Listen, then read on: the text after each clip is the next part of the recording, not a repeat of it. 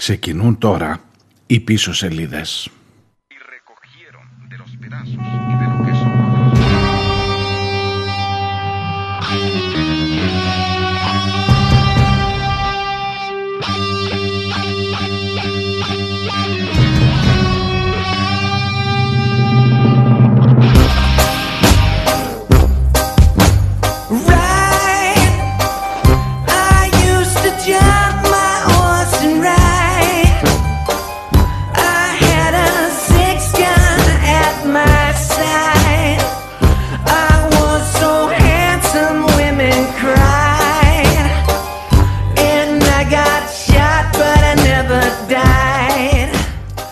Γεια σας, καλώς ήρθατε. Καλώς τους Τρίτη και πέντε ο Οκτώβριος. Αφήστε ό,τι κάνετε, γιατί έχουμε νικητή σε αυτούς που ανησυχούν για τον κορονοϊό, για την ε, εξέλιξή του, για την κατάσταση, για το που έχουν φτάσει τα πράγματα, για τους νεκρούς παιδιά. Υπάρχει νικητής και λέγεται Ευάγγελος Βενιζέλος.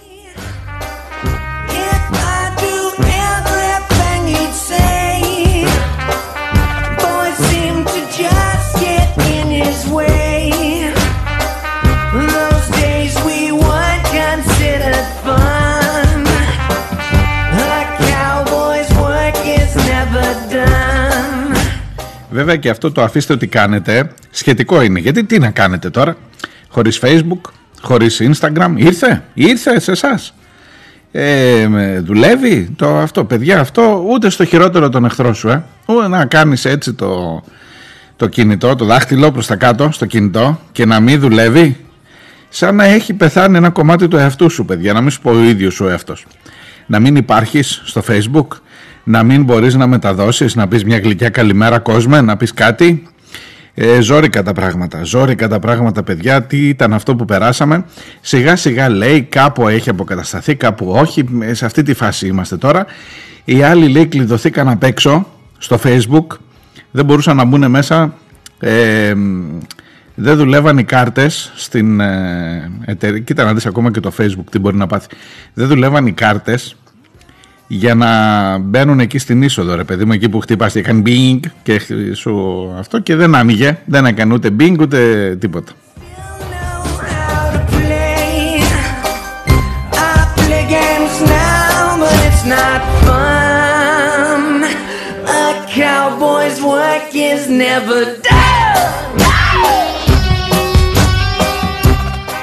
Αυτή λέει έναν έκδοτο την πατήσανε Όπως την πατάνε συνήθως οι κομπιουτεράδες. Αυτούς λέει, τους είπαν το κλασικό όταν έχεις ένα πρόβλημα στο κομπιούτερ. Ε, βγείτε και ξαναμπείτε. Αυτοί το κάνανε κυριολεκτικά. Βγήκανε από το κτίριο και μετά δεν μπορούσαν να ξαναμπούν.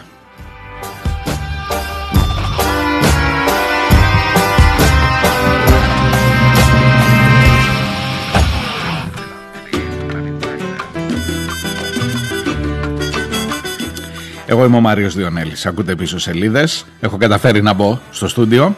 Οπότε θα την ε, υποστείτε και την σημερινή εκπομπή. Καλή ακρόαση. Πίσω σελίδε.gr είναι το site της εκπομπής. Δουλεύει. Το τσέκαρα δηλαδή πριν ξεκινήσω. Το τσέκαρα δουλεύει και μπορείτε να στείλετε εκεί και τα μηνύματά σας κλπ. Δεν μπορείτε να στείλετε στο Messenger. Αλλά τι να κάνουμε, μπορεί σε λίγο, αναλόγως τι ώρα ακούτε και την εκπομπή βεβαίως, μπορεί να τα καταφέρουμε. Αλλά όλα καλά, όλα καλά, θα ζήσουμε και χωρίς αυτό.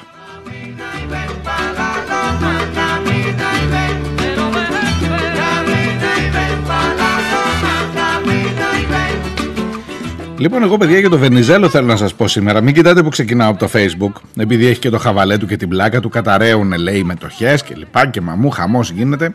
Ε, έγινε τουλάχιστον εχθές. Ε, κοιτάξτε να δείτε.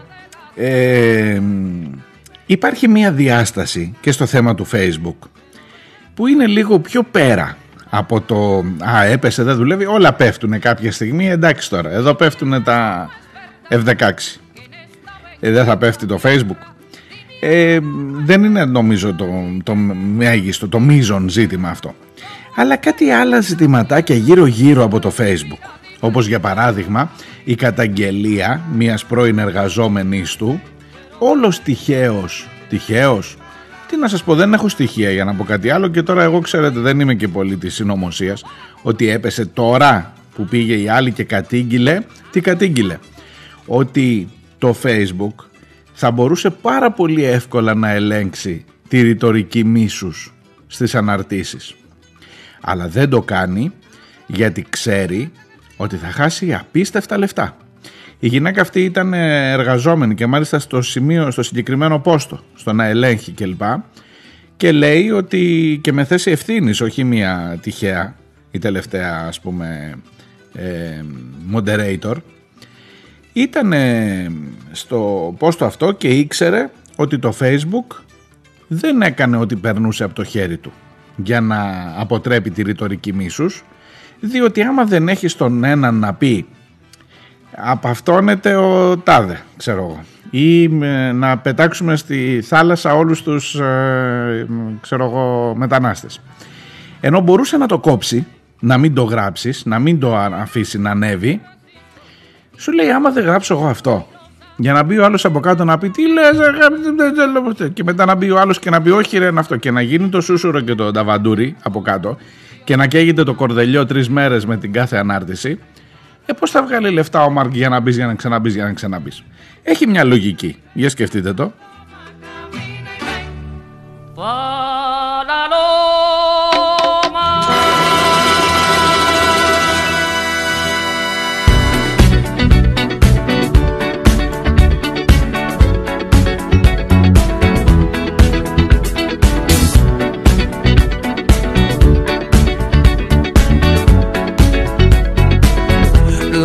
Legend of the phoenix. All ends with beginnings.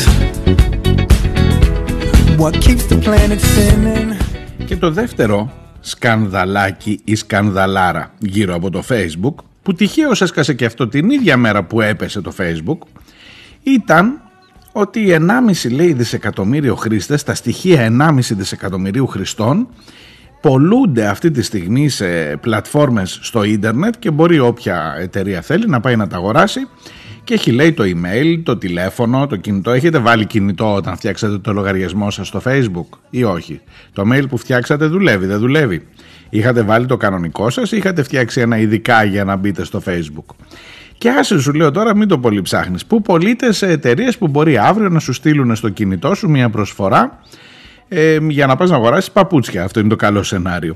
Το κακό σενάριο είναι να δούνε τι έχεις ανεβάσει τόσο καιρό, να έχουν το κινητό σου και από το κινητό σου μπορεί να έχουν πρόσβαση και στο λογαριασμό στην εταιρεία που σου παρέχει κινητή τηλεφωνία και άρα να έχουν και τη διεύθυνσή σου. Όπου αρχίζει να, ζωρί, να, να, να, να δυσκολεύει το πράγμα, να σοβαρεύει το πράγμα. Και άστο μην το ψάχνεις σου λέω παρακάτω τι γίνεται και όλο αυτό με τα social media αρχίζει, εγώ ξέρετε είμαι από αυτούς που λέω έχεις να κρύψεις κάτι παιδί μου Ό,τι είναι εκεί τα γράφεις, ό,τι είναι, δεν έχεις ανάγκη να κρυφτείς. Δεν έχω, εγώ τουλάχιστον στους λογαριασμούς μου, στον λογαριασμό μου στο facebook, instagram δεν, όχι, δεν μποζάρω. Ε, και στο twitter με το ονοματάκι σου, Μάριος Διονές. Αυτό δεν χρειάζεται ούτε ψευδόνυμο ούτε αυτό. Εκτός αν έχεις κάποιον άλλο, βέβαια πιστεύομαι και τον άλλο, που λέει ότι εγώ δεν θέλω ρε παιδί, θέλω να σχολιάζω ως, ξέρω εγώ, Πάκης Παπάκης. Εντάξει, πάσω. Η απορία είναι όταν συνδυάζονται όλα αυτά που είναι λιγάκι περίεργο. Το ότι έπεσε χθες, ότι χθες βγέβγαινε η κυρία αυτή που έλεγε ότι δεν κάνει ό,τι μπορεί για να περιορίσει τη ρητορική μίσους γιατί βγάζει λεφτά από αυτό. Και ότι εχθές έσκασε και το θέμα του ότι πολλούνται τα προσωπικά στοιχεία 1,5 δισεκατομμυρίου, καταλαβαίνετε γιατί αριθμό μιλάμε, 1,5 δισεκατομμυρίου χρηστών τι να σας πω, δεν έχω κανένα απολύτως στοιχείο για το πώς συνδυάζονται όλα αυτά, αλλά λέω ότι είναι περίεργο. Ξέρω εγώ, εμένα μου φαίνεται περίεργο. Εσάς;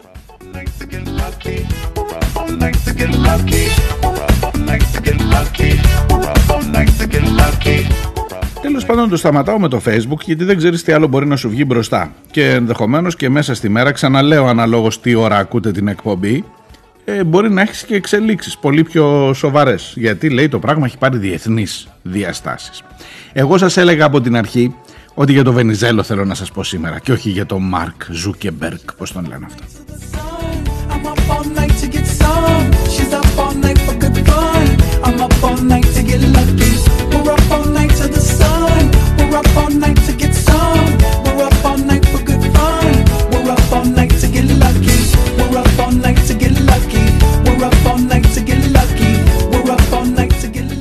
Λοιπόν, έδωσε μια συνέντευξη που λέει το Ευάγγελος Βενιζέλος στο ράδιο Θεσσαλονίκη, στον Στέφανο Διαμαντόπουλο.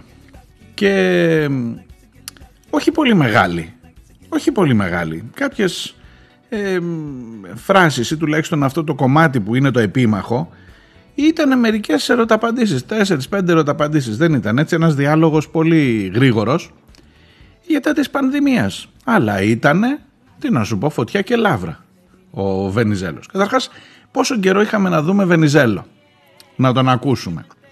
Ε, πρόσφατα είναι η αλήθεια με την συμφωνία για τη Γαλλία είχε ρίξει άλλο ένα καρφί ότι το γεγονός ότι δεν καλύπτει την ΑΟΖ ε, και την ε, ε, και τα ζητήματά μας στο Αιγαίο ότι κάνουμε μια συμφωνία για να προφυλαχθούμε υποτίθεται με βοήθεια της Γαλλίας από τους Τούρκους αλλά για τα βασικά ζητήματα δεν προβλέπει η συμφωνία τίποτα είναι μια λεπτομεριούλα που εντάξει αν δεν την έλεγε και ο Βενιζέλος δεν θα την άκουγες ποτέ ας πούμε στα κανάλια. Την είπε όμως ο Βενιζέλος. Και μετά μετά από δύο μέρες έρχεται και λέει δεν είναι δυνατόν να έχεις 300 νεκρούς τη βδομάδα να είσαι από τους χειρότερους δείκτες σε όλη την Ευρώπη ειδικά αυτή την περίοδο να έχεις από τους μεγαλύτερους, τους δύο μεγαλύτερους αριθμούς θανάτων ανά εκατομμύριο πληθυσμού και να μην βγαίνουν οι ειδικοί, η επιστημονική κοινότητα, εκεί τα έχωνε αυτός, τα έλεγε εκεί για να τα ακούσουν οι άλλοι, ξέρετε τώρα, να μην βγαίνει να μας εξηγεί τι ακριβώς γίνεται και ότι εδώ κάτι συμβαίνει περίεργο. Η πρώτη ερώτηση είναι γιατί ο Βενιζέλος το ανακάλυψε τώρα ότι έχουμε 300 νεκρούς τη βδομάδα.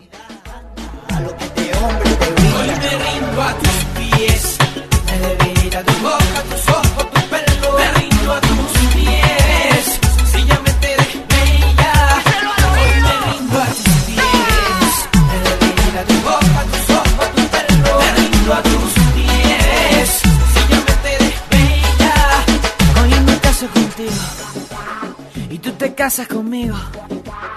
Hoy no damos un beso. Hoy te hago mi doncella. Να σας δώσω τα νούμερα για να ξέρετε που βρισκόμαστε.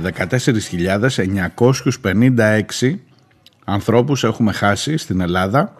Ένα τσάκ είμαστε από τους 15.000, δηλαδή αν όχι σήμερα, αύριο. Κατά πάσα πιθανότητα. Έχεις καμιά τριανταριά τη μέρα. Ε, Είμαστε στους 15.000, σχεδόν 15.000 θανάτους σε αυτήν εδώ την φάση που βρισκόμαστε ε, και οι θάνατοι αυτοί είναι μέσα στον τελευταίο χρόνο. Προσέξτε, δεν είναι στην αρχή της πανδημίας. Είναι τώρα που υποτίθεται ότι πλησιάζουμε στο τέλος. Που δεν χρειάζεται lockdown, που ανοίξαμε τουρισμό. Ναι, ναι, ναι, ναι, ναι όλα αυτά. Που έχουμε τα εμβόλια, παρόλο που έχουμε τα εμβόλια, τώρα είναι νεκροί. Τον τελευταίο χρόνο. Ε, το θέμα φτάνει και στη Βουλή από τον Τζίπρα. Και εγώ λέω μπράβο ρε παιδιά. Μπράβο ρε παιδιά. Δηλαδή χρειαζόταν 15.000 νεκροί στην Ελλάδα των 10 εκατομμυρίων για να αρχίσουμε να λέμε ότι ρε παιδί μου ρε γαμότο μήπως δεν είναι φυσιολογικό να έχεις 300 νεκρούς την εβδομάδα τώρα που τελειώνει η πανδημία; Εδώ δεν τους είχες όταν άρχιζε.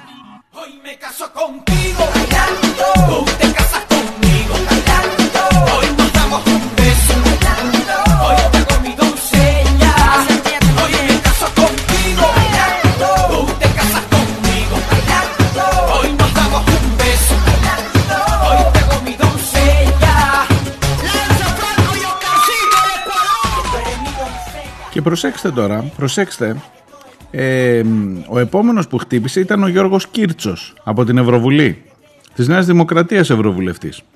Πολύ σωστή η θέση του Ευάγγελου Βενιζέλου. Πεθαίνουν 300 άνθρωποι τη βδομάδα σαν να μην συμβαίνει τίποτα. Η επιστημονική κοινότητα, η κυβέρνηση, όπα, αυτός ρίχνει και η κυβέρνηση, τη δικιά του κυβέρνηση λέει εντωμεταξύ. Τα κόμματα να αναλάβουν τις ευθύνες τους. Προσυπογράφω, λέει ο Κίρτσος, που το τελευταίο διάστημα τη βγαίνει λίγο αλμυρό φιστίκι στον Κυριάκο για κάποιους δικούς του λόγους προφανώς και κάθε τόσο ρίχνει και μια μπιχτή από εκεί από τις Βρυξέλλες που βρίσκεται. los que producen, los que cantan e impulsan a otros artistas. El escuadrón, ponte los patines para que me alcance.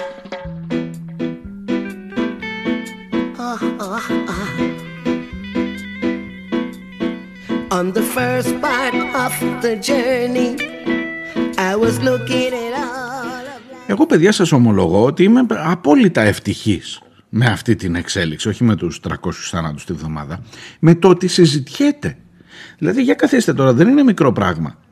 Δηλαδή, δεν είσαι μόνος. Δείτε, δες το λίγο έτσι. Δεν είσαι μόνος, ρε παιδί μου. Δηλαδή, κάθεσαι εσύ λες, να έλεγα εγώ την προηγούμενη εβδομάδα ότι αυτό το 50 συν 1% στα σχολεία που περιμένεις να πιάσει πλειοψηφία ο κορονοϊός δεν είναι πολύ λογικό. Και περιμέναμε από την προηγούμενη εβδομάδα σας έλεγα ότι αναμένονται αλλαγές σε αυτό επειδή στην Επιτροπή υπάρχουν ήδη διαφωνίες και επειδή βλέπουν ότι αυτό δεν είναι και πολύ λογικό να περιμένεις να αρρωστήσει η μισή τάξη για να κλείσεις το τμήμα και να κάνεις τηλεκπαίδευση. Και ακόμα δεν έχει αλλάξει. Ε, το ξέχασα κι εγώ μετά. Ήρθαν και οι σεισμοί, λοιμοί, καταποντισμοί. Ε, να το, τώρα έρχεται ο Βενιζέλος, δεν λέει γι' αυτό για το 50 συν 1. Λέει όμως ότι κάτι γίνεται ρε το εδώ πέρα. Κάτι γίνεται να μας πούν οι ειδικοί. Πού είναι τα πράγματα έτσι και όταν λέει να μας πούν οι ειδικοί. Στην ουσία λέει να μας πει η κυβέρνηση για τη διαχείριση της πανδημίας. Τι στο καλό συμβαίνει. Δεν γίνεται να είμαστε στους δύο πρώτους πανευρωπαϊκά σε αριθμό θανάτων. Κάτι έχει πάει λάθος, πολύ λάθος. Εγώ λέω καταρχάς χαίρομαι Κατά δεύτερον, λέω καλώς στα τα παιδιά και το Βενιζέλο και τον Κίρτσο και όποιον άλλον είναι να ενδιαφερθεί αυτή τη στιγμή, τουλάχιστον από το στρατόπεδο, αυτό ξέρετε. Γιατί άσε τώρα η αριστερά και λοιπά, εντάξει, δεν την ακούει κανείς πια από ό,τι φαίνεται. Αλλά εδώ έχεις να κάνεις με κάποιους ανθρώπους που υποτίθεται ότι είναι και του συστήματος, που υποτίθεται ότι. Πώς να σου το πω, ρε παιδί εγώ ο Βενιζέλος δεν είχα δει να ξαναενοχλεί το Μητσοτάκι. Ο Μητσοτάκι είναι δύο χρόνια κυβέρνηση. Και βάλε. Δεν είδα το Βενιζέλο να τον ενοχλεί ξανά. Νόμιζα ότι τα είχαν βρει. Τι, όχι, δεν τα έχουν βρει. Και πας στο παρακάτω ερώτημα. Γρήγορα, γρήγορα.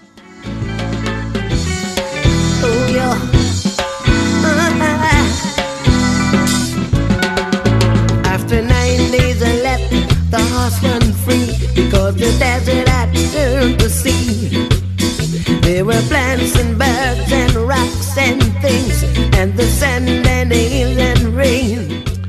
Το παρακάτω ερώτημα είναι γιατί τώρα ο Βενιζέλος; Τι μίγα τον τζίμπησε τώρα ξαφνικά. Τα κρούσματα είναι 300 την εβδομάδα, τουλάχιστον τις τελευταίες 10 εβδομάδες. Γιατί κάθε όλο το καλοκαίρι που περάσαμε και, και πριν από το καλοκαίρι ήμασταν στο κάθε μέρα 30, 20, 22, φτάναμε 44, τα θυμάστε τα νούμερα των νεκρών. Άμα τα κάνεις σούμα μέσα στη βδομάδα, ευγαίνουν 250 κάτι. Άμα βάλεις 7 επί ε, όσους είναι ο καθημερινός αριθμός. Ε, 250 με 300. Και δεν είναι το ρινό, για να πεις ότι κοίτα που φτάσαμε. Και ο Βενιζέλος το κάνει θέμα. Άρα λοιπόν παραμένει το ερώτημα: γιατί τώρα;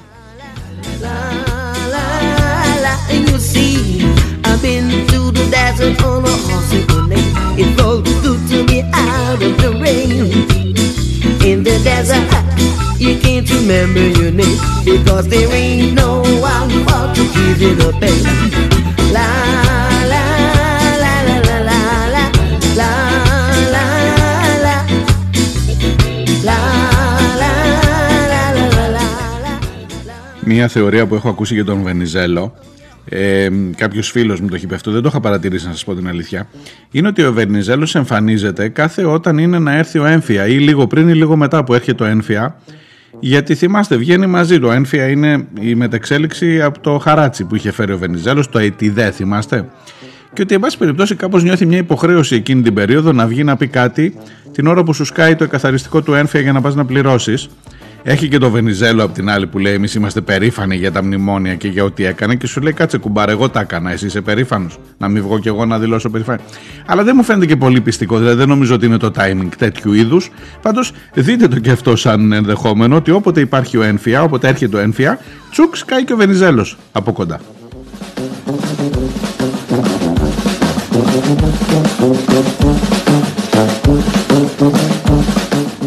Και πάμε σε πιο πιστικές εξηγήσεις. Καταρχάς, έχεις κάτι εκλογές εκεί στο Πασόκ. Κινάλ, πείτε το όπως θέλετε. Πλακώνονται τώρα, λέει την Κυριακή, έγινε χάμο. Κόντεψαν να, να πιαστούν στα χέρια. Δεν σας τα έχω πει αυτά. σω να τα διαβάζετε από αλλού. Αλλά παιδί μου, κοντέψαν να πιαστούν στα χέρια για το πώς θα είναι το εκλεκτορικό σώμα, ποιος θα ψηφίζει ποιους, αν χρειάζονται οι 5.000 υπογραφές για τον κάθε υποψήφιο να είναι μέσα από το κατάλογο του κόμματος που κάποιοι άλλοι λένε ότι στον κατάλογο του κόμματος οι μισοί έχουν πάει στο ΣΥΡΙΖΑ, φίλε. Τι να μας ε, βγάλουν εδώ. Και τέλος πάντων γίνεται ένας μήλος εκεί πέρα. Ε, και έχει τέσσερις υποψήφιους. Φόφι, Λοβέρδο, Καστανίδης, Ανδρουλάκης, με τυχαία σειρά τους λέω. Πρώτα οι κυρίες. Και ο Βενιζέλος έχει μια ανάγκη τώρα να δείξει την παρουσία του. Ή σου λέει, εν πάση περιπτώσει, την αντιπολίτευση εσείς γατάκια που κάνετε όλοι μαζί, την κάνω εγώ με μια συνέντευξη στο ράδιο Θεσσαλονίκη. Και ξαφνικά συζητάνε όλοι τι είπε ο Βενιζέλος για τη διαχείριση της πανδημίας. Γιατί τέτοιο χώσιμο για την πανδημία, 300 νεκροί και τι κάνετε, δεν το έχει κάνει η Φόφη. Καλά, για τον Λοβέρδο δεν λέω. Ο Λοβέρδος περιμένει να γίνουν χίλιοι νεκροί τη βδομάδα για να μιλήσει. Για να πει. Ο Λοβέρδος θέλει να πάει στην Δημοκρατία. Μια χαρά, μια χαρά είναι όλα. Και λίγοι είναι οι νεκροί για τον Λοβέρδο, μάλλον.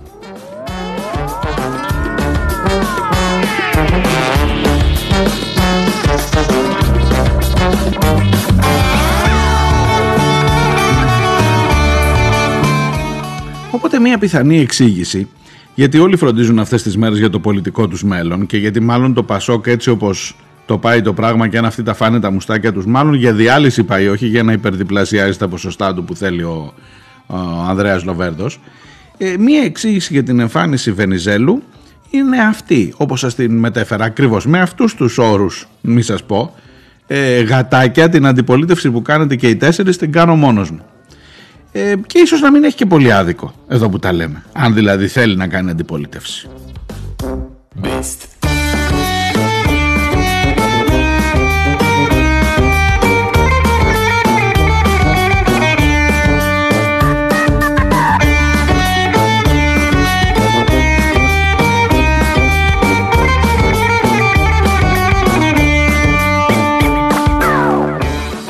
Βάλτε και άλλη μια παράμετρο στην κουβέντα αυτή.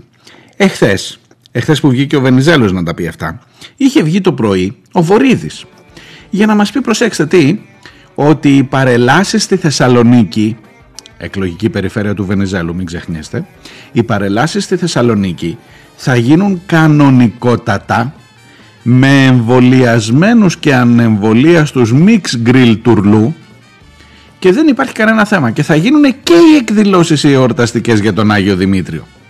Σας θυμίζω ότι το κακό μέχρι πέρυσι τον Οκτώβριο είχαμε καμιά τετρακοσαριά κρούσματα, τα λέω. Το κακό ξεκίνησε εκεί από τον Άγιο Δημήτριο στη Θεσσαλονίκη, από τις λιτανίες και τα κέρατα όλα αυτά, που μετά άρχισαν να ψοφάνε ένας-ένας και από τους ιεράρχες ακόμα. Πέθανε πρώτος ο Λαγκαδά, αν θυμάμαι καλά.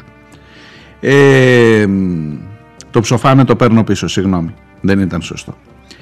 Ε, όμως η ουσία είναι ότι από εκεί από τη Θεσσαλονίκη ξεκίνησε το κακό και αρχίσαν να γεμίζουν οι μεθ και λοιπά. Και τώρα έχεις τον Βορύδη. Να σου λέει ότι αφού έχουμε τώρα τα εμβόλια δεν υπάρχει θέμα, τώρα το πράγμα είναι πιο ελεγχόμενο. Και άρα θα κάνουμε τον εορτασμό, είναι και Βορύδης, ε, συνδυάστε το λίγο, Βορύδης, εθνική, ε, πώς το λένε, 28 Οκτωβρίου, εθνική εορτή, ε, ψηφαλάκια σε αυτό το ακροατήριο, ε, Μάκη μου, Μάκη, όχι, φύγαμε από τα τσεκούρια, αλλά την ε, θρησκεία, την πατρίδα, την οικογένεια, πώς πρέπει να την τιμούμε. Και θρησκεία με τον Άγιο Δημήτρη και λέει όλα θα γίνουν κανονικά, δεν υπάρχει θέμα. Εκεί πάνω είναι μια καλή αφορμή, μια καλή πάσα να κάνει μια παρέμβαση δικαίως ο Βενιζέλος και μέσα στην δική του έδρα που πάει ο Βορύδης να κάνει κουμάντο για το τι θα γίνει. Και να πει ότι τουλάχιστον εγώ ανησυχώ. Και όταν μετά από λίγο καιρό αφού θα γίνουν οι παρελάσεις και αφού θα ξαναπάνε στο Θεό τα κρούσματα θα δικαιωθεί ο Βενιζέλος θα μπορεί να πει εγώ δικαιώθηκα.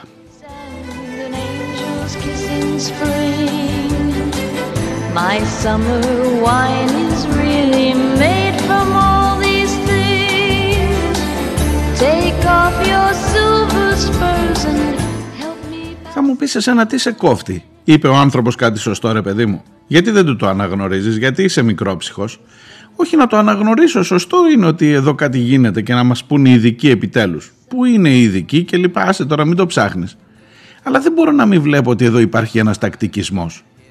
Και να μην επισημαίνω ξανά και ξανά κουραστικά ότι οι νεκροί είναι 300 την εβδομάδα, κύριε Ευαγγέλε Βενιζέλε μου. Εδώ και όλο το καλοκαίρι είναι 300 την εβδομάδα. Τώρα τον Οκτώβριο το σκέφτηκες. Και σε όλο αυτό το σκηνικό βάλτε και τα μέτρα, λέει, τα καινούργια που φέρνει η κυβέρνηση με τον άλλο υπουργό, τον Πλεύρη. Άκου να δεις τι λέω και μόνο που τα λέω ανατριχιάζω. Ο ένας υπουργός είναι ο Βορύδης, ο άλλος υπουργός είναι ο Πλεύρης. Λες γαμότο σε αυτή τη χώρα, σε αυτή τη χώρα ζω εδώ. Και όμως, παιδιά, μετά το διάλειμμα θα σας πω τα μέτρα που φέρνει ο Πλεύρης για τους πλήρως εμβολιασμένους για να δώσουμε ένα κίνητρο να εμβολιαστούν και άλλοι. Καθίστε να σας πω, χωρί και πανηγύρια, μόνο αυτό σας λέω.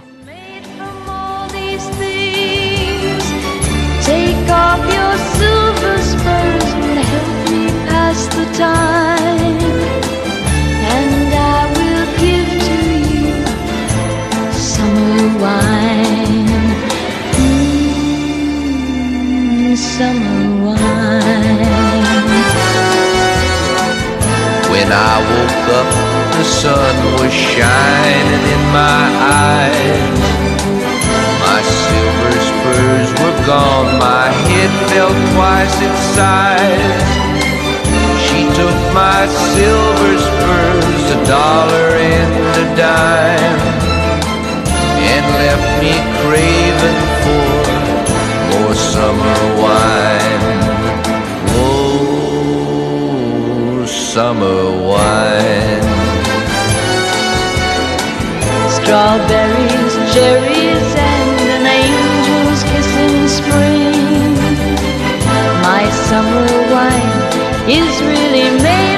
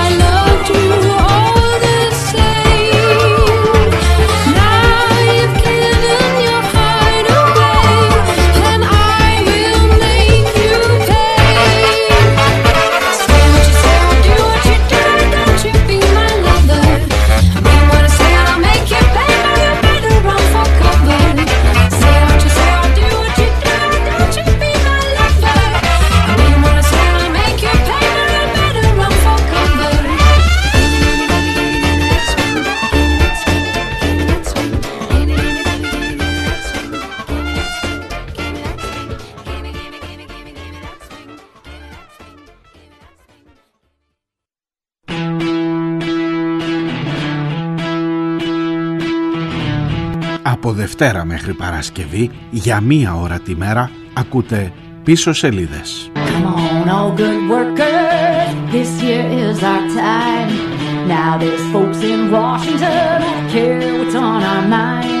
Είμαι ο Μάριος Διονέλης και νομίζω πως οι σημαντικές ειδήσεις είναι γραμμένες στα ψηλά, στις πίσω σελίδες της επικαιρότητας σε αυτές που σε κάνουν να αποφασίσεις με ποιους πραγματικά είσαι.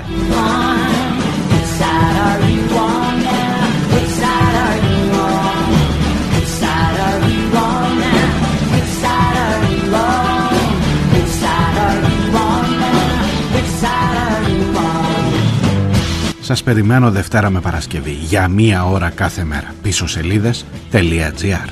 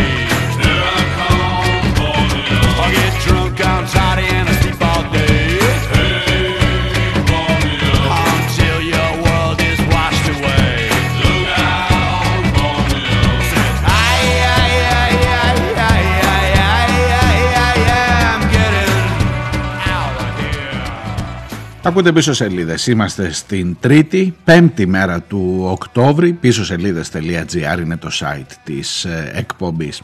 Η επικαιρότητα γυρίζει, τουλάχιστον χθες το βράδυ, γύρισε για πολύ γύρω από το blackout του Facebook, από το πόσο έχασε. 7 δις λέει έχασε ο Μάρκ μέσα σε μία νύχτα, σε αυτές τις 7 ώρες, δηλαδή ο Ρίτσα και δις.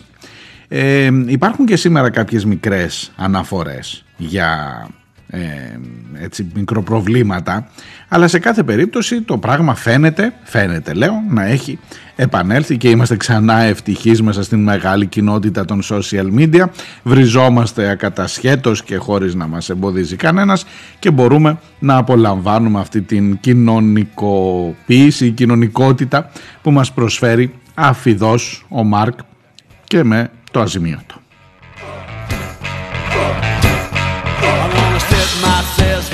For the virgin soil. You know I don't wanna die for the price of oil.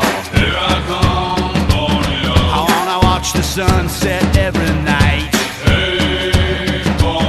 I wanna fall asleep in the cool moonlight. Έχει όνομα αν δεν το ξέρατε αυτό, το τι μπορεί να πάθεις. Είναι λέει το σύνδρομο φόμο. Όχι φόκο, να τα βάλεις όλα ένα φόμο. Φόμο, fear of missing out.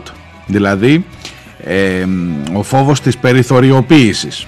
Το να χαθείς ρε παιδί μου από την ψηφιακή κοινότητα, πώς να σου το πω. Το σύνδρομο FOMO λέει είναι ψυχολογική κατάσταση που οδηγεί όλο ένα και περισσότερους ανθρώπους στον κόσμο να ασχολούνται μανιωδώς με τα social media.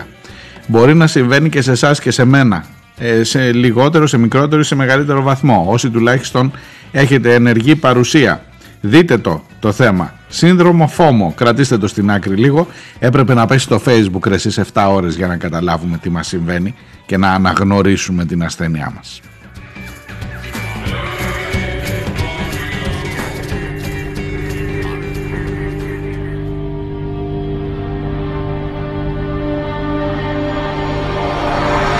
No,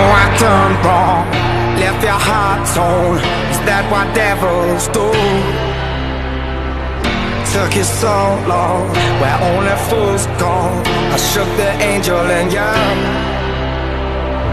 Now I'm rising from the crowd, rising up to you. Filled with all the strength I find, there's nothing I can't do.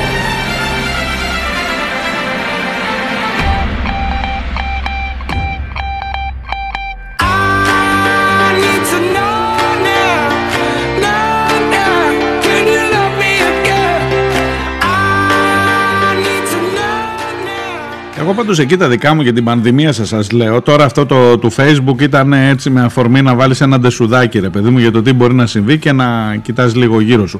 Εγώ εκεί είμαι στο θέμα Βενιζέλος. Με έχει έτσι συνταράξει πώς να σας το πω ρε παιδί μου. Ένιωσα ότι είναι ένας δικός μου άνθρωπος εκεί έξω που με νοιάζεται Και που όλα αυτά που έλεγα τόσο καιρό Και λέγαμε όλοι μας συζητάμε ε, τι γίνεται με την πανδημία, τους νεκρούς, που είναι τα μέτρα, αν ισχύουν, δεν ισχύουν, ο καυγάς εμβολιασμένοι, ανεμβολιαστοί, τον θυμάστε, τα μέτρα στα σχολεία, το πώς ανοίγουν, τι έγινε με τον τουρισμό, ότι όλα αυτά τα θέματα τελικά κατέληξαν στο να έχεις 300 ψυχές που χάνονται κάθε εβδομάδα στην Ελλάδα και τις μέτρησε ο Βαγγέλης ο Βενιζέλος ε, εμένα τουλάχιστον με, με καθησυχάζει, πώς να σας το πω. Δηλαδή λέω είναι κάποιος εκεί που με σκέφτεται και περίμενα τον Βενιζέλο πραγματικά να το θέσει έτσι.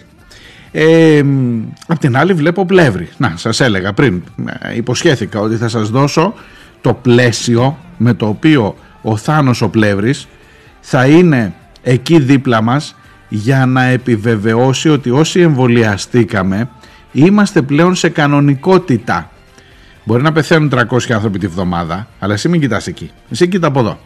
Σου λέει λοιπόν ο Θάνος ο Πλεύρης ότι στους χώρους που δέχονται μόνο εμβολιασμένους, δηλαδή πας ρε παιδί μου σε ένα μπαρ, ε, δείχνεις τον πιστοποιητικό εμβολιασμό, λέει δεν μπορεί να μην ε, αυτό, θα επιτρέπονται όλα άμα μπεις μέσα. Κάτσε όταν λες θα επιτρέπονται όλα γιατί αρχίζει το μυαλό μου να πηγαίνει σε περίεργες ατραπούς. Όχι, όχι, μην μη, μη, μη, μην παρεξηγηθούμε. Θα επιτρέπεται να χορεύεις καταρχάς. Δηλαδή δείτε το λίγο, κάντε το λίγο σχήμα. Δύο χώροι δίπλα-δίπλα, δύο μαγαζιά που στο ένα έχει ε, κόσμο που δεν και στο άλλο που χορεύει. Και βγαίνεις έξω εξουθενωμένος από το χορό και λες: Αχ, και κουνιέσαι, κοίτα εγώ πώς τα έχω δώσει όλα. Και εσύ είσαι μπακούρι εκεί πέρα και κάθεσαι και απλά πίνεις το ποτό και δεν κουνά. Ε, δημιουργεί έναν κοινωνικό αυτοματισμό, όπως και να το κάνεις, ας πούμε. Είναι, είναι πώς να σου το πω, ρε παιδί μου, να βάλεις δίπλα, θυμάστε εκείνη την, ε, εκείνο το αφισάκι, το κάδρο που είχαν παλιά τα μαγαζιά. Μερικά το έχουν ακόμα. Ο πολλών της μετρητής και ο πολλών επιπιστώσει. Και ο ένας ήταν έτσι κύριος και καλά μέσα στο σπίτι του, αυτό κουστούμαρισμένος κλπ. Και ο άλλος ήταν φτωχό με τις τσέπες να χάσκουν έξω και να μην έχουν φράγκο. Ε, τώρα θα είναι ο εμβολιαστής και ο αντιεμβολιαστής δίπλα-δίπλα και θα σου δείχνει τη διαφορά έτσι τόσο κατάμουτρα. Ο ένας χορεύει, ο άλλος κάθεται και μιζεριάζει. Μ, άμα δεν το πιέσεις στο υπονοούμενο, τι να σου κάνω κι εγώ, τι θέλεις πια.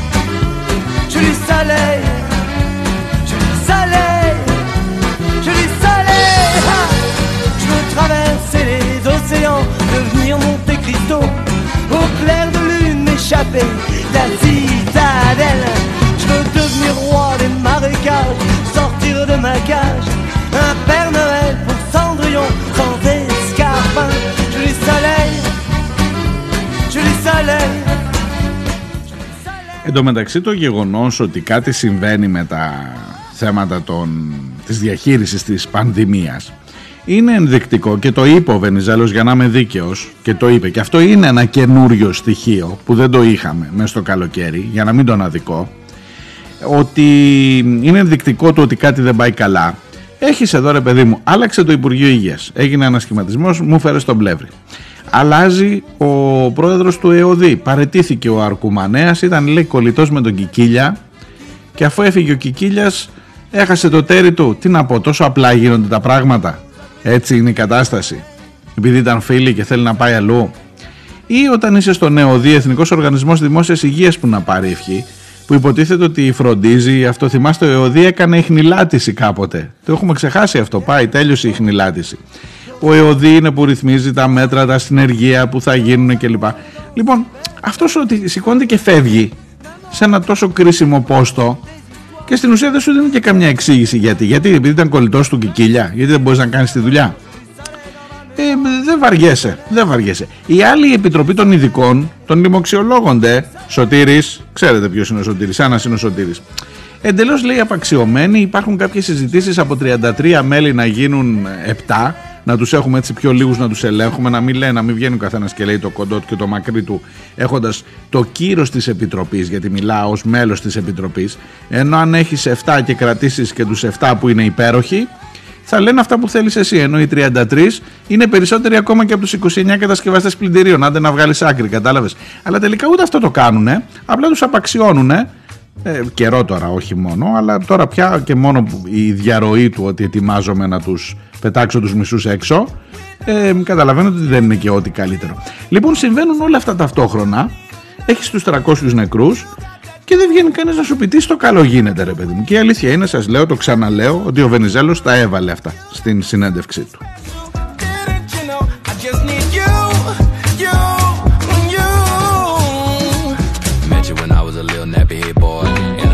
Down my alto saxophone. Buck jumping down on a boulevard. I couldn't wait to blow my own horn. It ain't wrong for you to play along, playing this song till you die. Come on, come on. In this world with a lot of problems, all we need is a little love. Thank you, thank you. Oh, you make me thank you, thank you for your love. Without a lot of living. Ακούστε πάντως το σχέδιο του Πλεύρη, ξανάρχομαι στον Πλεύρη τώρα. Σας πηγαίνω λίγο μπρος πίσω, Βενιζέλος Πλεύρης, ξέρω δεν είναι ό,τι καλύτερο μπορεί να σας συμβεί, αλλά επειδή αυτοί καθορίζουν, ο Πλεύρης δηλαδή καθορίζει τώρα τις τύχες του κόσμου εδώ σε ό,τι αφορά τα θέματα υγείας τουλάχιστον, ε, θα έχουμε ανακοινώσεις αύριο και ήδη στα φιλοκυβερνητικά site έχει διαρρεύσει το τι θα ανακοινωθεί. Οι πλήρως εμβολιασμένοι θα έχουν μουσική στην εστίαση και στις κόκκινες περιοχές. Εκεί δηλαδή που λέει είναι στο κόκκινο δεν επιτρέπεται η μουσική το βράδυ θα μπορούν αυτοί να πηγαίνουν σε μαγαζιά που έχουν. Δηλαδή αν ένα μαγαζί έχει μόνο εμβολιασμένους μέσα θα μπορεί να έχει και μουσική. Γιατί να το κόψουμε σου λέει, γιατί να πληρώνει ο άλλος την αμεριμνησιά των αντιεμβολιαστών. Ε, και μάλιστα λέει θα μπορούν μ, με το μέτρο αυτό οι εμβολιασμένοι να απολαμβάνουν και το χορό που είναι μέχρι σήμερα απαγορευμένο. Σας τα έλεγα. Γιορτές και πανηγύρια. Θα καεί το πελεκούδι παιδιά. Οι πλήρως εμβολιασμένοι επίσης θα μπορούν σε κλειστούς χώρους εστίασης να κάθονται όρθιοι. Κάτι που μέχρι σήμερα απαγορεύεται αφού όλοι πρέπει να βρίσκονται πίσω από ένα τραπέζι. Ε, δεν διευκρινίζεται εδώ αν θα μπορούν να κάτσουν ή αν θα πρέπει να είναι υποχρεωτι- υποχρεωτικά όρθιοι. Τέλος πάντων παιδιά καταλαβαίνετε ότι αρχίζει να γίνεται λίγο γελίο το πράγμα. Εν τω μεταξύ δεν έχεις λύση. Α, και να μην ξεχάσω ότι αν έχει lockdown τοπικό που λέει ότι στη μία απαγορεύεται η κυκλοφορία, ο εμβολιασμένος δεν χρειάζεται να πηγαίνει όπου γουστάρει. Αφού είναι εμβολιασμένος και μετά τη μία και στις δύο και στις τρεις νυχτοπερπατήματα. Ε, άστα σου λέω, άστα. Αρχίζει το πράγμα να γίνεται παραπάνω από γελίο. Ακόμα δεν έχεις λύσει, ακόμα δεν έχεις λύσει την πολύ εύλογη απορία ότι αυτός που έχει εμβολιαστεί πριν από έξι μήνες και αρχίζει σιγά σιγά η ενωσία του να φθήνει ενδεχομένως σε ό,τι αφορά τη μετάδοση του ιού να είναι λιγότερο προστατευμένος και αυτός και η γύρω του από κάποιον που έκανε ας πούμε που δεν έχει εμβολιαστεί και έκανε rapid test χθες και σήμερα πάει. Και αυτός που έκανε rapid test αλλά μπορεί να μπει στο μαγαζί, μπορεί να μπει στο μαγαζί πρώτον. Δεύτερον, μπορεί να χορέψει. Γιατί να μην χορεύει, αφού έχει κάνει rapid test χθες και είναι καθαρός. Και άστο πια σταυρό και κούρευτο τώρα σου λέω. Α, άστο, δεν βγάζεις άκρη πουθενά. Γι' αυτό έρχεται ο Βενιζέλος και ρωτάει. Μήπως εδώ το πράγμα το έχουμε πάει λίγο κατά διαόλου, Μήπως εδώ το πράγμα κάποιος πρέπει να βγει και να πάρει μια ευθύνη; Μόνο που έρχεται να ρωτήσει πάρα πολύ αργά. Διότι αυτή η ιστορία, το ότι πάει κατά διαόλου όλο αυτό το πράγμα, είναι εμφανές, είναι οφθαλμοφανέστατο εδώ και τουλάχιστον ένα χρόνο. Άντε τον πρώτο χρόνο της πανδημίας ήταν και λίγο καινούργια τα πράγματα, παίξαμε και τον αλγόριθμο με τον αλγόριθμο Εύα για τον τουρισμό, κάναμε και τα κόλπα μας από εδώ από εκεί, κάναμε και τις γιορτές και τα πανηγύρια στον Άγιο Δημήτριο, την πρώτη φορά την πατήσαμε, η Θεσσαλονίκη στέναξε, στέλναμε αλλού τους ασθενείς από τη Θεσσαλονίκη με αεροπλάνα. Και μετά ήρθε η δεύτερη χρονιά μαζί με το εμβόλιο, ξανακάναμε τα ίδια αφού έχουμε το εμβόλιο και έχουμε 15.000 νεκρούς. Όσους έχει και η Σουηδία που δεν έκανε ποτέ μέτρα και lockdown και λοιπά και την κατηγόρησαν γι' αυτό και είπαν ότι πάει να κάνει ανοσία γέλης και λοιπά και λοιπά. Και βεβαίως πέθαναν 15.000 άνθρωποι σε μια χώρα που έχουμε περίπου τον ίδιο πληθυσμό με τη Σουηδία. Αυτοί δεν πήραν κανένα μέτρο, είναι όλοι έτσι χήμα έξω εδώ και καιρό δηλαδή από την αρχή της πανδημίας εμείς πήραμε του κόσμου τα μέτρα και έχουμε τους ίδιους νεκρούς μήπως κάτι συμβαίνει περίεργο; Άντε τώρα να πείσει στον αντιεμβολιαστή. Να, αυτά που λέω τώρα είναι βούτυρο στο ψωμί τους, ε. Βούτυρο στο και, και δικαίως. Άντε τώρα να τον πείσει αυτόν τον άνθρωπο ότι πρέπει να κάνεις το εμβόλιο. Σου λέει γιατί δεν βλέπεις έξω τι γίνεται; Εγώ καλά, στη Σουηδία κάνανε εμβόλια, ειδικά οι μεγάλοι. Εδώ οι μεγάλοι πάνε στην εκκλησία και τους λένε έχει μέσα ε, έμβρια σκοτωμένα. Άσε τώρα μην, μην, δεν είναι ακριβώς το ίδιο με τη Σουηδία, δεν έχουμε ακόμα γίνει Σουηδία. Αλλά σε κάθε περίπτωση βλέπεις ότι τα μέτρα δεν αποδίδουν ξεκάθαρα και σαφώς. Ποιος φταίει, τι να σας πω, έκανε ερώτηση ο Τσίπρας στη Βουλή. Μπορεί να απαντήσει ο Μητσοτάκης να μας πει ότι φταίει αυτός. Τι λέτε, εσείς τι λέτε; Well, tell the devil his work is complete. We'll sing, share the love, but we can't share the streets. It's the kick in the arse. It's the kiss on the cheek. It's the blows and the unkind words.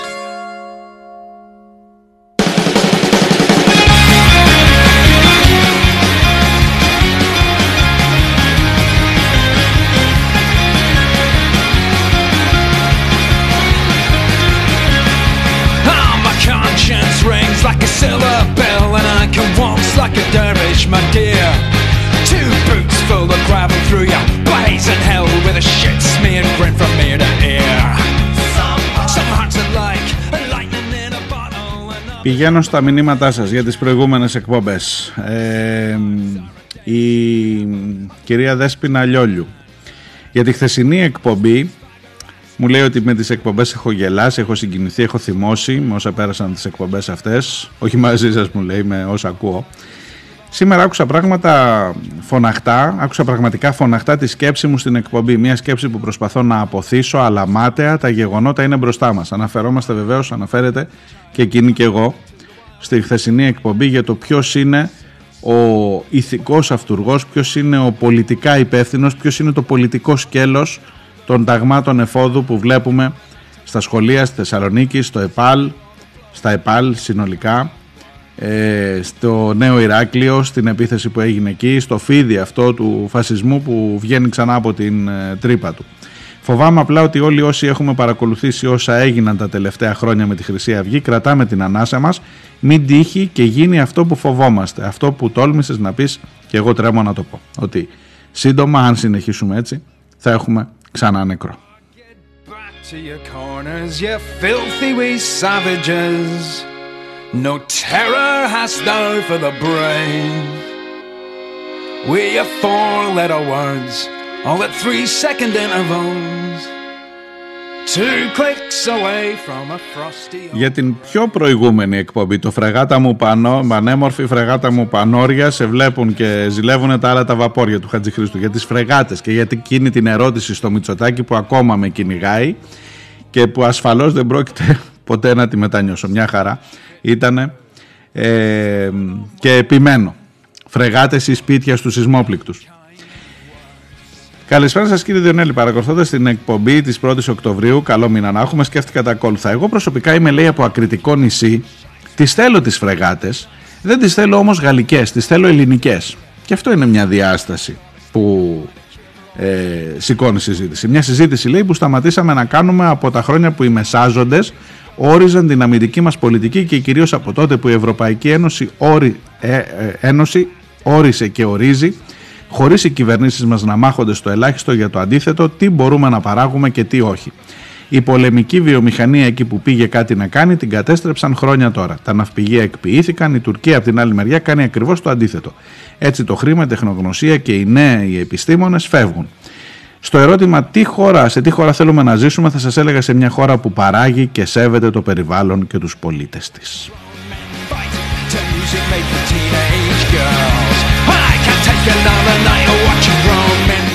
Και μου αναφέρει για μια έκθεση καινοτομίας που παραβρέθηκε στο Γεωπονικό Πανεπιστήμιο. Είναι η κυρία Λεόνη Μανολέτσου ε, που μου γράφει το συγκεκριμένο μήνυμα.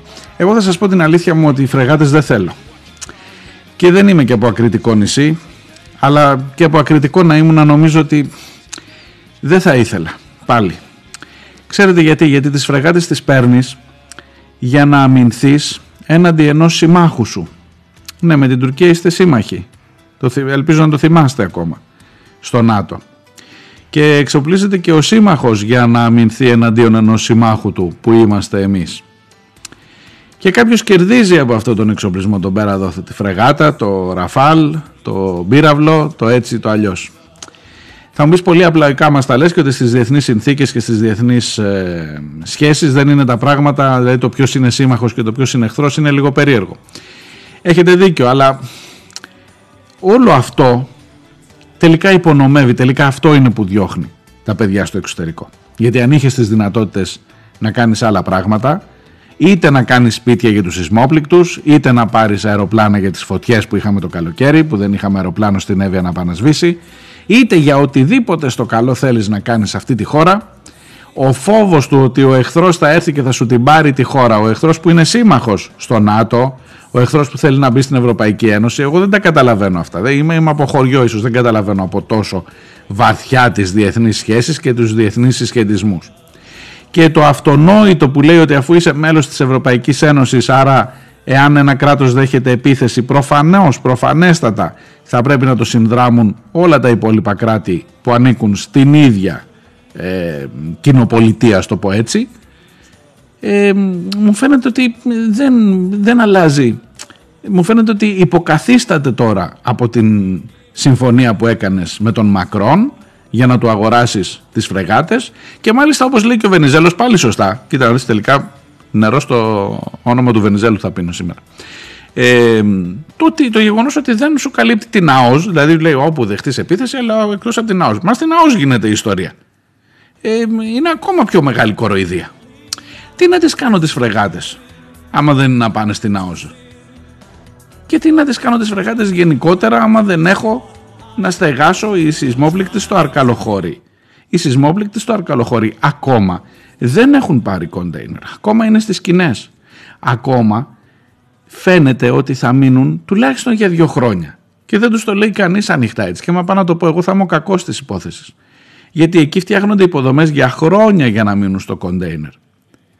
Και θα είναι η επόμενη σεισμόπληκτη από το Δαμάσι. Η επόμενη σεισμ- Εδώ είναι λέει από την, στην Νίκαια έχουν από το σεισμό του 99. Στην Νίκαια ακόμα έχει κοντέινερ. Από το 99 ξέρετε πόσα χρόνια έχουν πέρασει από το 99. Αυτό το κράτος είναι επειδή παίρνει ραφάλ και επειδή παίρνει φρεγάτες που δεν μπορεί να λύσει τα προβλήματα των ανθρώπων αυτών.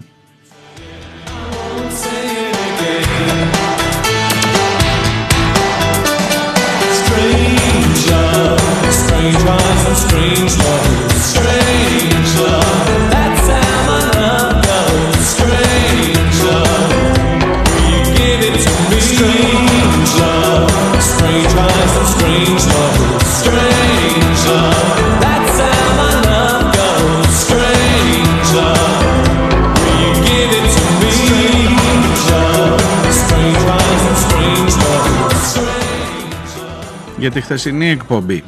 Ο Στάθης ο Σιμιανάκης. Καλή εβδομάδα. Ένας ακόμα παράγοντας που θρέφει το φασισμό είναι η ουσιαστικά άκαμπτη και αυταρχική στάση που χαρακτηρίζει διαχρονικά την εξουσία η οποία την κάλυπτε πάντα με έναν φερετζέ θεσμών και δημοκρατικότητας. Η παρούσα κυβέρνηση δεν τον φοράει καλά και κοντεύει να τον πετάξει τον φερετζέ αυτόν, εννοεί ο Στάθης και ασφαλώς συμφωνώ.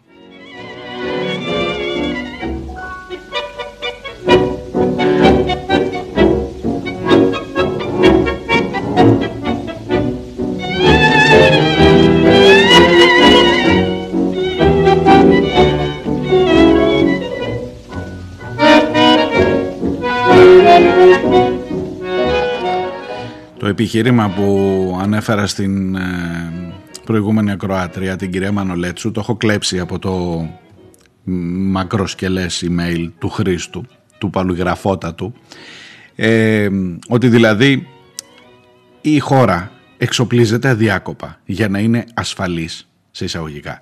Από μια άλλη χώρα, επίσης σύμμαχος στο ΝΑΤΟ. Με λίγα λόγια κινδυνεύουμε από σύμμαχο, αλλά ούτε και αυτή η παντοδύναμη συμμαχία μας εγγυάται προστασία. Ε, δεν είναι ένα παράλογο αυτό. Πώς είναι δυνατόν να είσαι η πέμπτη χώρα παγκοσμίως και η πρώτη στο ΝΑΤΟ σε δαπάνες εξοπλισμών, ρωτά ο Χρήστος. Μη ρωτάς εμένα Χρήστο. Άλλοι τα ξέρουν αυτά. ¿Pa qué tanto pensar? Cachate tu bagazo, nunca, nunca vuelvas más. Si no resuelves vos, piantarte de mi lado, cacho yo mi bagazo y chao pine la chao.